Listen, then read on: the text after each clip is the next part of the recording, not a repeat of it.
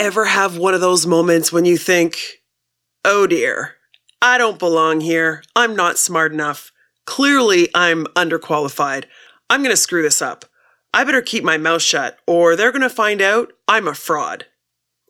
Maybe it's when you're in an important meeting, or maybe it's when you're walking out on stage, or maybe it's when you're deciding whether or not to apply for that new job. It's called imposter syndrome. And today, we're going to help you overcome that feeling. For starters, here's what you need to know. We're all imposters. Every single one of us. Let's do this. Let's talk about talk. Greetings and welcome to Talk About Talk. I'm your communication coach, Dr. Andrea Wojnicki. Please call me Andrea. Whether you're an ambitious executive looking to catapult your career, or maybe you have a growth mindset, you're always looking to learn and improve your communication skills, or perhaps both. Well, you're in the right place. At Talk About Talk, we focus on communication skills topics like personal branding, listening, and storytelling. This is the critically important stuff that they don't teach you in school. It's what takes you from a B plus to an A plus in whatever it is you do.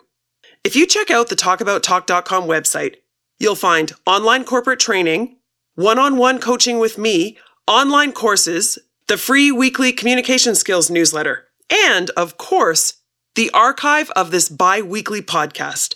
I really hope you'll go to the website right now and sign up for the free weekly communication skills training newsletter. But you can choose whatever works for you. Welcome to Talk About Talk episode number 83. In this episode, we talk all about imposter syndrome. You know, when you walk into a meeting or you're starting a new job, or maybe it's your first day at university.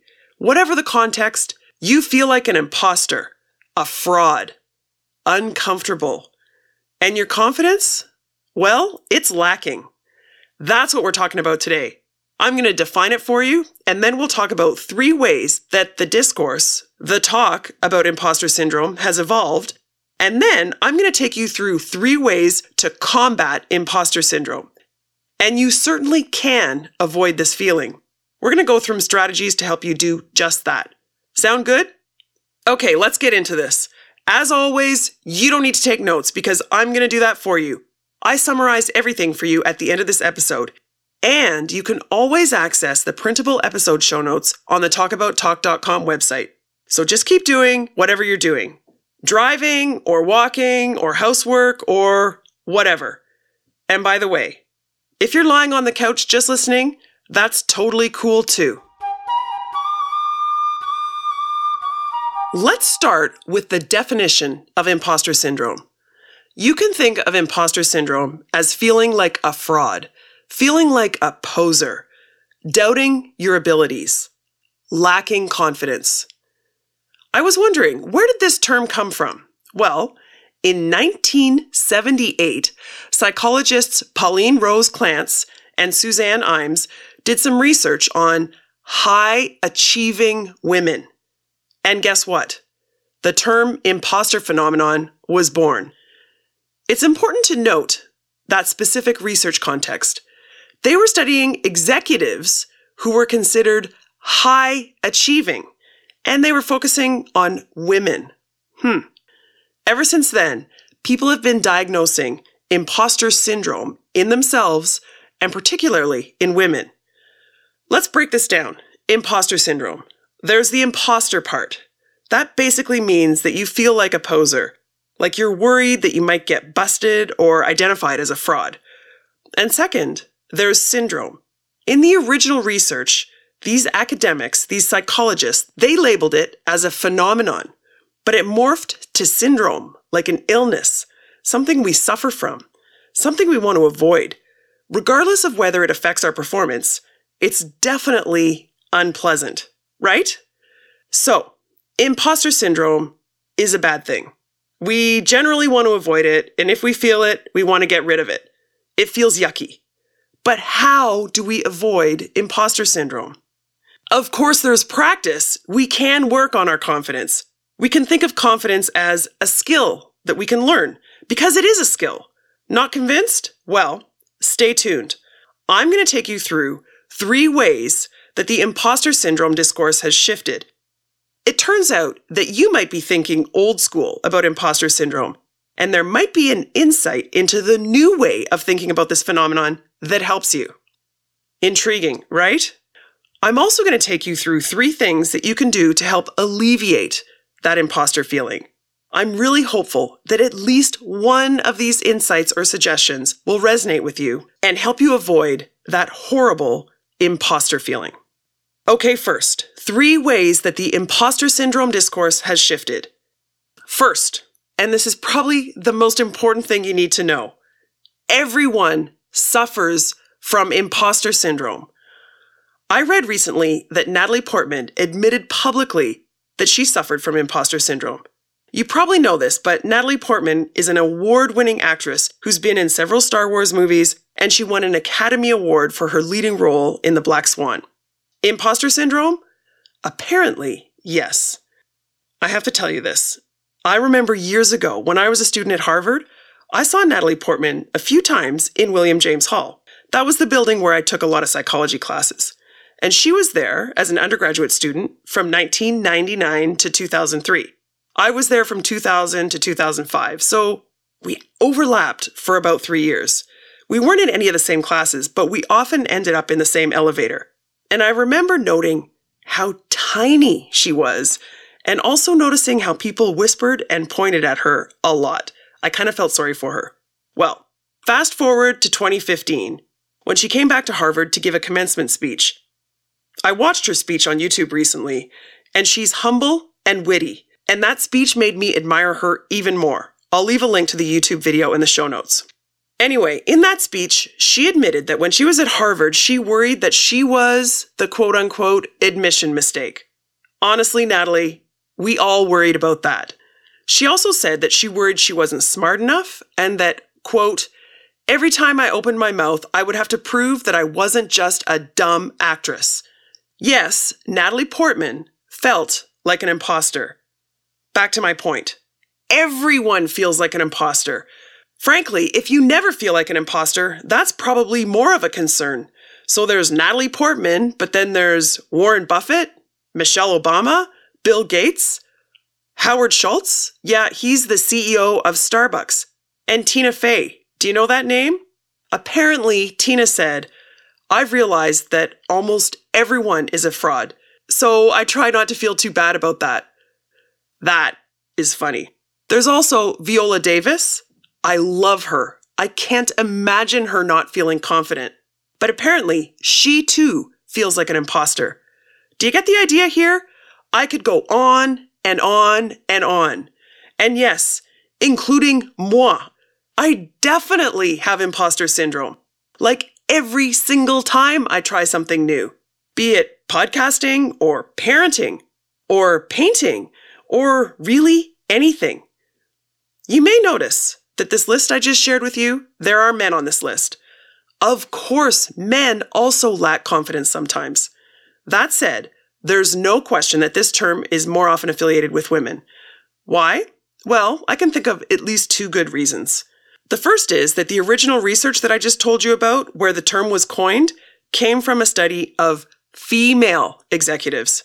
And secondly, it seems that women more often suffer from a lack of confidence. I read recently that men will typically apply for jobs when they possess a smaller fraction of the required skills to successfully perform the job. No imposter syndrome there, right? Whereas women won't even apply unless they get all the check marks. Every single one. Wow. Let's think about this for a minute. If you get every single check mark on a job description, then I think you're overqualified. Am I right? But let me get back to my main point here the fact that the discourse has shifted in terms of imposter syndrome. We now know that virtually everyone suffers from it, even men and even incredibly successful people. So we just need to get over ourselves. We're not that special, at least not when it comes to imposter syndrome. The second way that the imposter syndrome discourse has shifted is in terms of focusing less on improving people's confidence and more on changing toxic work environments. I absolutely have witnessed this. Have you? It reminds me of a social psychology theory that I seem to be referencing a lot lately. It's called attribution theory. And basically, this theory is exactly what it sounds like attributions. So there are various contexts where we humans might attribute or blame a person versus a situation, a context. And when it comes to imposter syndrome, we used to always blame the person, the person who was quote unquote suffering. But nowadays, we might be more likely to also consider why that person feels that way and consider how their work environment, for example, might alleviate this feeling of being an imposter. Let me just say, I hope this trend continues. So that's the second way that the imposter syndrome has evolved. The third way that the imposter syndrome has shifted is the simple acknowledgement that confidence does not equal competence. Let's just take a step back. A few minutes ago, I shared with you how the term imposter syndrome was coined. Do you remember? It was two psychology academics who were researching high achieving women high achieving, successful. Imposter syndrome was a common theme amongst these successful women. So I'm not saying that feeling like an imposter will make you successful, but I am saying that many successful people, perhaps most, do experience imposter syndrome at times. And a lack of confidence certainly does not mean that you will not be successful. Did you get that double negative? Simply put, confidence does not equal competence. In fact, research indicates that overconfidence, call it arrogance, is inversely correlated with leadership success. Of course it is. So, be humble, people. Humility can be a strength. So there you go. Three ways that the discourse has shifted, the way the talk has changed in terms of imposter syndrome. We now acknowledge that one, most of us suffer from imposter syndrome. Two, we should be focusing on toxic work environments, not just on how individuals should overcome imposter syndrome. And three, people with imposter syndrome can be successful. Confidence does not equal competence. Now, moving on to three things that you can do to avoid or alleviate imposter syndrome. I'm guessing this is what you were waiting for.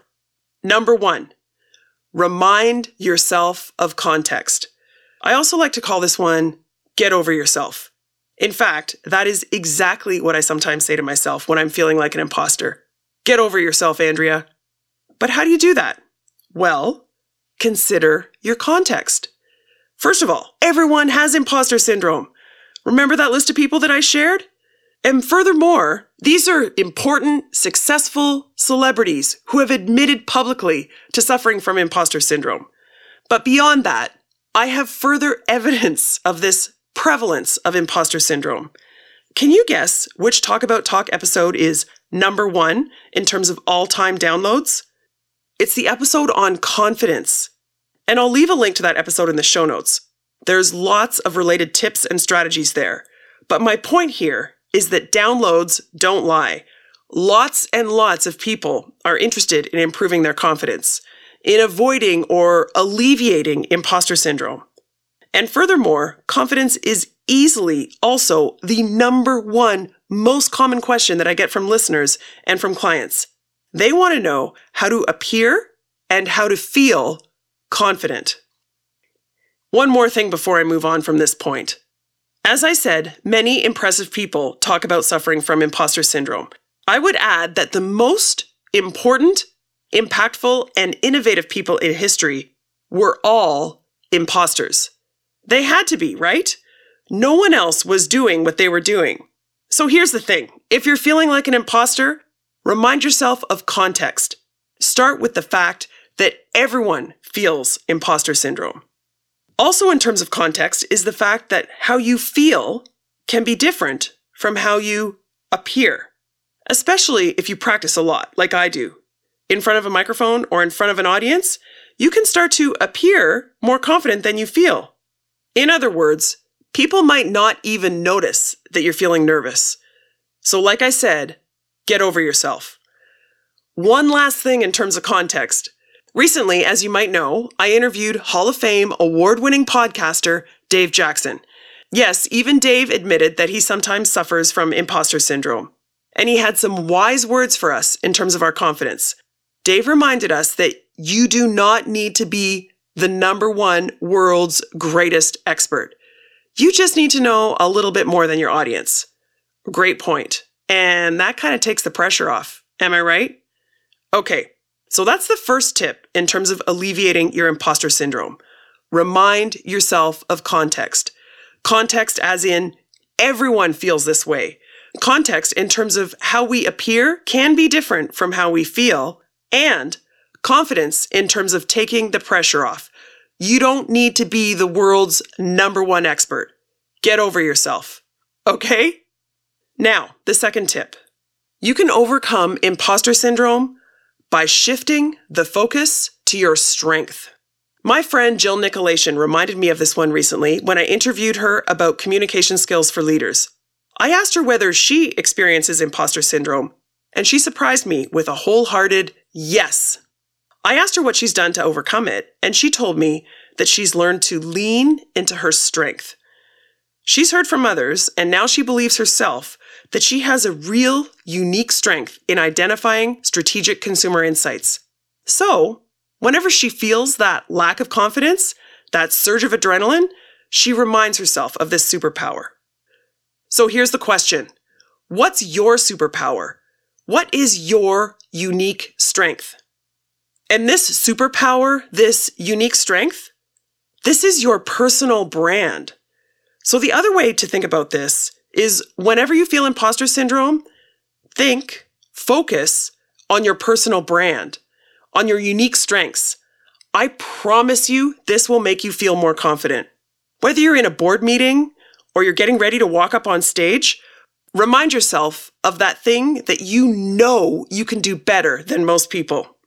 If you're in a meeting and you're feeling like you don't belong, raise your hand and make a comment that's rooted in your strength. If you're like Jill, whose strength is identifying insights, you could say, I have an idea, an insight that might help us here. If your strength is numbers, talk about the numbers. If you're a subject matter expert, then speak up about that subject matter. You could say, based on my experience in whatever it is, lean into your superpower and into your personal brand. Okay, so that's the second of three main tips to avoid or alleviate imposter syndrome. The third and last tip is to try some confidence hacks. I've got two frameworks for you that I promise will help you out. The first framework is the four P's. I go over that one in detail in Talk About Talk podcast episode number 58. In the following episode, you'll learn about the A, B, C, D, E's of communicating with confidence. But let's just go into the four P's for a minute here. The four P's of preparing to communicate with confidence include practice, proverb, pep talk, and pirate. Did you get that? Practice, as in rehearsing. Of course, you're not going to feel like an imposter if you've practiced and you know your subject matter inside and out. Proverb, as in adopting a mantra pep talk, as in getting a friend or a trusted colleague to give you a pep talk and boosting your confidence. And the fourth P is pirate, as in copying or emulating someone else's confidence. Got that? Practice, proverb, pep talk, and pirate. My challenge to you is to choose just one of these four P's and to see how it goes. And as I said, there's lots more detail on these tips in Talk About Talk episode number 58. What do I do? Well, of course, I practice as much as I possibly can. In fact, that's how I got over my horrible case of imposter syndrome. I'd call it stage fright. The second P? Proverb, as in mantra. I always have a mantra. Sometimes it's a customized mantra for a specific context, like, say, an important speech or an exam. But otherwise, I just whisper to myself, I got this. The third P is pep talk. I lean on my friends Angie and Kimberly for pep talks. Thanks, ladies. The last P is pirate. And personally, as some of you may know, I like to copy or emulate Madonna's incredible confidence when she's on stage. Yes, it's true. So, that's the third of three tips for avoiding or alleviating imposter syndrome. Try some confidence hacks, starting with the four P's. And guess what? That's it. I hope you learned a few things that will help you overcome imposter syndrome. Let me briefly, and I mean briefly, summarize. We first defined imposter syndrome, and I shared where the term came from. Psychologists Pauline Rose Clance and Suzanne Imes did some research on high achieving women and found that many, and perhaps most, felt like frauds, like posers.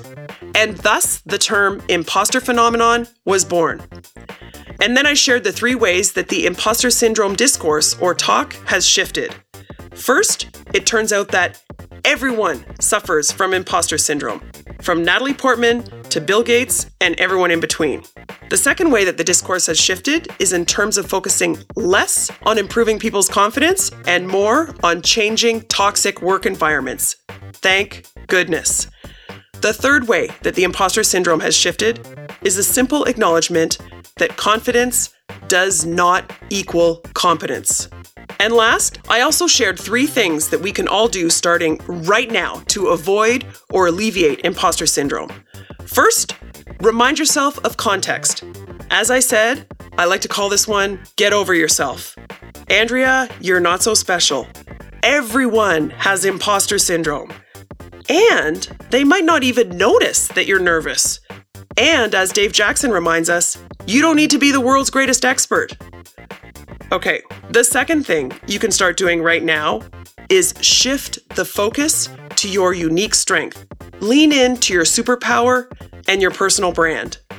The third and last thing that you can do right now to help you overcome imposter syndrome is to try some simple confidence hacks.